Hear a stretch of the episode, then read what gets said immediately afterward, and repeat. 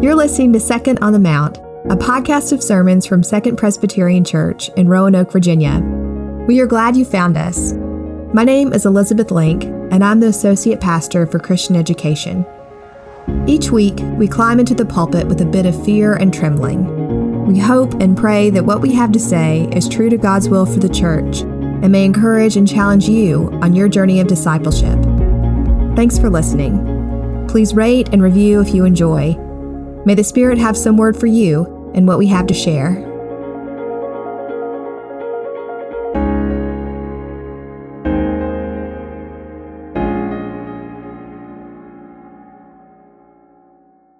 Please pray with me. Amid all the changing words of our generation, O Lord, breathe your eternal living word that does not change. Amen. I'm going to ask that you pull out the brand new Pew Bibles that are there before you and turn with me to our first reading, which is from Psalm 119. And I should note the page number for our scripture readings is in your bulletin. But I'll be reading from Psalm 119, verses 103 through 105. These verses may sound familiar. How sweet are your words to my taste, sweeter than honey to my mouth. Through your precepts I get understanding. Therefore, I hate every false way. Your word is a lamp to my feet and a light to my path. Our second reading comes from Isaiah chapter 40, and I invite you to turn with me again. Isaiah chapter 40 is actually a poem that was written to the exiles. About some 150 years earlier, the Babylonian Empire had besieged Jerusalem and driven out Jerusalem's leaders and a large part of its population. These people had been away from their home for generations. They had been living and dying and being buried in a land that was not their own. But in chapter 40 in Isaiah, we see a shift. In fact, most scholars call chapter 40 the start of second Isaiah. There's been a change. Historically, there's a new emperor, Cyrus the Great, and he will be the one who actually allows the exiles to return back to Jerusalem. So in chapter 40, the tone changes to a hopeful one. Hear these words from Isaiah 40, verses 8 and 9. The grass withers, the flower fades, but the word of our God will stand forever. Get you up to a high mountain, O Zion, herald of good tidings. Lift up your voice with strength, O Jerusalem, herald of good tidings. Lift it up. Do not fear. Say to the cities of Judah, Here is your God. Friends, this is the word of the Lord. Thanks be to God. By now, most of you know that I love history. I've spent much of the past week immersed in the how, as in how we came to have this book. I know that the Worship and Music Committee prayed and planned, the session approved, and many of you gave generously so we could have these new Bibles in our pew. But what I mean to say when I've been immersed in the how is that I've been fascinated by the miracle it is that Christians have come to have this book in the first place. We call it a book, but it is a collection of books, really, a library, if you will. The books inside our Bible were written by countless men, probably all men because of their historical contexts, and they were written and copied again and again over the course of centuries. And though the books that make up our Bible were written by humans, we believe they represent the inspired Word of God. Humans wrote it down. God inspired it. The very word inspired can be broken down to help explain what I mean. In, the first part, of course, means in. Inspired means breathed. In breathed. God breathed into these pages. When the early church first began, there was no such thing as the Bible, not at least as we know it today. There was the Hebrew Bible, the first part of our Bible we call the Old Testament. But as for the New Testament, there were lots of little books floating around. One community might have a copy of Matthew, another might have a copy of Mark. One might have some of the letters from Paul, while others read and reread threadbare copies of the Acts of the Apostles and the letter of James. The more time passed after Jesus' ascension and before his second return, the clearer it became that the Christian church needed to define what was in and what was out. Other, more troublesome books had begun to pop up, describing odd stories and things that did not fit well with the Jesus the apostles knew and followed. So it became clear that something needed to be done soon, or else it was going to become hard to discern the wheat from the chaff. So church councils were formed to decide what was really inspired by God. These people prayed and researched and sifted through early Christian writings. They asked important questions. Was a particular book being used by the larger Christian community? Was it written by an apostle, or at least a close associate to an apostle? These councils helped establish what books went into our canon. They discerned which books were a true witness to an active, moving God and to the life of Jesus Christ. They nailed down what would go into this library of books, written by humans, inspired by God. Just a few days ago, I was in New York City visiting a friend. And while she was at work at her church, I spent hours wandering through the Metropolitan Museum of Art. Specifically, I was looking at old Bibles. The days before the printing press, copies of scripture were rare, whether we're talking about a whole Bible or just certain books, because it was crazy expensive to own a whole Bible. Scripture had to be copied by hand, and in an era when literacy rates were low, paper and ink and time were dear, Bibles were costly to create. And because they were copied by hand, errors were inevitable. The books of the Bible were originally written in Hebrew and Greek, but the early church translated them into Latin.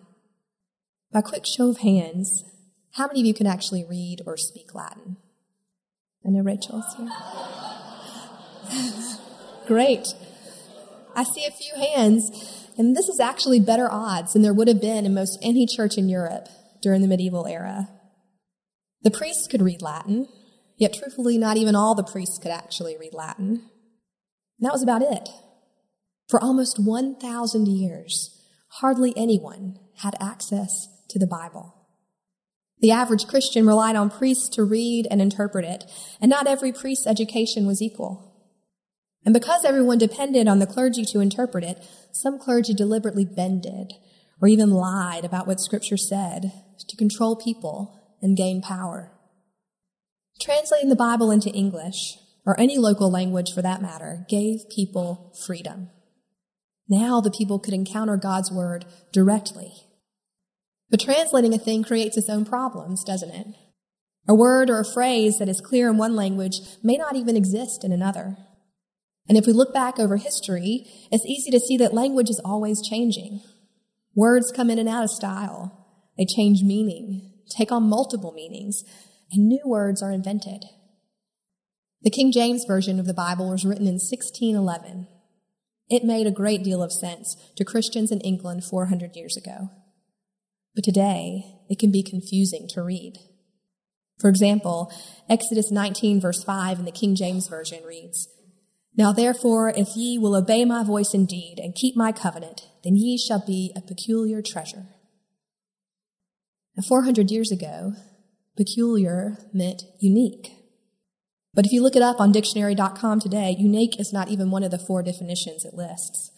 Today, peculiar means strange or unusual or odd. Now, the NRSV, the version we have in our pew, translates that same verse. Now, therefore, if you obey my voice and keep my covenant, you shall be my treasured possession.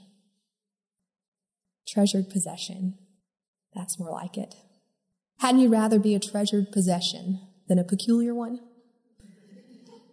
That's the difference 400 years can make. The version we're retiring from our pew racks is the Revised Standard Version. It was translated from the original Hebrew and Greek in the 1940s and 50s. The NRSV was also translated from the original Hebrew and Greek and was meant to be a more updated version of the RSV. And I imagine that in another 50 or 70 years from now, Lord willing, Second Presbyterian will be dedicating a new set of Pew Bibles, some translation that we haven't even thought of yet. We keep these Bibles in the pew, and we update these Bibles in the pew because we remember a time when this miraculous book was not accessible to people like us. We remember a time when God's word was held captive by people in power to control the masses and hoard wealth We remember when it was used, the ways it can still be used if we're not careful to excuse bad behavior and corrupt systems. We keep these Bibles in the pew and in our homes and on our phones because it is the Word of God for the people of God, not the Word of God for a few or for the fortunate. There are more versions of the Bible than there has ever been, and there are more copies of this Bible than any other book ever written. People have died over convictions they took in the name of this Bible, and people have died living out the commands to get it in the hands of more people. When I say that I've been considering the how of this book, I also mean that I've been humbly giving thanks for the Christians who risked everything that we might have it here. John Calvin said that the Bible is like eyeglasses that allow us to see God in the world. Without the spectacles of Scripture, we are like a person with blurry vision, unable to see God or to see God in creation. Now, I believe, and I bet many of us believe, that the Bible points us to the living Word. Through the work of the Spirit, it invites us to engage its stories, its poetry, its art. But it is only any good if we open it, if we engage it with each other, if we wrestle with it, ask questions of it and of ourselves. When we encounter the Bible, then we have a lens with which we can see the world that helps us see God at work, even in the simplest and most surprising ways. I don't know about you, but the older I get and the more I see of the world, the more I lean on the God I come to find in these pages. I have terrible vision. Each morning I grope for my glasses on my bedside table before I can look to even see what time it is. I am as dependent on my glasses and my contacts as I think we are meant to be on this lens, our scripture. If I didn't have this lens, I don't know what kind of hope I would have left. The grass withers, the flower fades, but the word of our God will stand forever. On Thursday, as I traveled back on the train, I thought about our city. I thought about law enforcement officials desperate to find a fugitive and the difficult but wise call to ask a neighborhood to shelter in place and a school system to shut down for the day. And I also read about a school shooting, this one in Santa Clarita, California. Out of the 46 weeks so far this year, there have been 44 school shootings. That's an average of almost one a week. And of those 44, 32 of those have taken place in elementary, middle, and high schools. Over the past 20 years since I was in high school, I have thought so many times that surely this will be the last time. Surely now we will make some changes. During the Babylonian exile, Israelites lived in a foreign land for longer than they could have foreseen. Were it not for God's word, their hope would have been lost altogether. The words of Scripture, the familiar lyrics and tunes of the Psalms like Psalm 119, called them to remember a God that would never leave them. If they didn't have that lens, they didn't have the spectacles of Scripture, surely they would have forgotten who they were and that something more had been promised for them. The poem in Isaiah 40 is written as a word of comfort to a people who have felt for a long time like they're worthless and like their God has abandoned them. When the world grows more and more peculiar, when all I see around me threatens to go blurry from the absurdity of it all, May that be another reminder to cast my eyes on this particular lens. Because out of all the voices that are calling to us from these pages, there is one voice that breathed into them all, that breathed over the waters of creation, that I firmly believe breathes the Spirit into our lives still. These books, these Bibles, are a gift. May we always remember what sacrifice was paid so we might have them. may we remember that they are only worth something if we open them read them, engage them. And if these words change our lives for good. I'm going to ask you to turn with me again back to Isaiah 40. I'll read Isaiah 40, verses 1 through 11. Hear these words of God to a people in exile. Comfort, O comfort my people, says your God. Speak tenderly to Jerusalem and cry to her that she has served her term, that her penalty is paid, that she has received from the Lord's hand double for all her sins. A voice cries out, In the wilderness prepare the way of the Lord. Make straight in the desert a highway for our God. Every valley shall be lifted up, and every mountain and hill be made low. The uneven ground shall become level, and the rough places a plain. Then the glory of the Lord shall be revealed, and all people shall see it together, for the mouth of the Lord has spoken. A voice says, Cry out. And I said, What shall I cry? All people are grass. Their constancy is like the flowers of the field. The grass withers, the flower fades when the breath of the Lord blows upon it. Surely the people are grass. The grass withers, the flower fades, but the word of our God will stand forever. Get you up to a high mountain, O Zion, herald of good tidings. Lift up your voice with strength, O Jerusalem, herald of good tidings. Lift it up. Do not fear. Say to the cities of Judah, Here is your God. See, the Lord God comes with might, and his arm rules for him. His reward is with him, and his recompense before him. He will feed his flock like a shepherd. He will gather the lambs in his arms and carry them in his bosom and gently lead the mother sheep. The word of the Lord. Thanks be to God. Second Presbyterian Finding Direction by Following Jesus.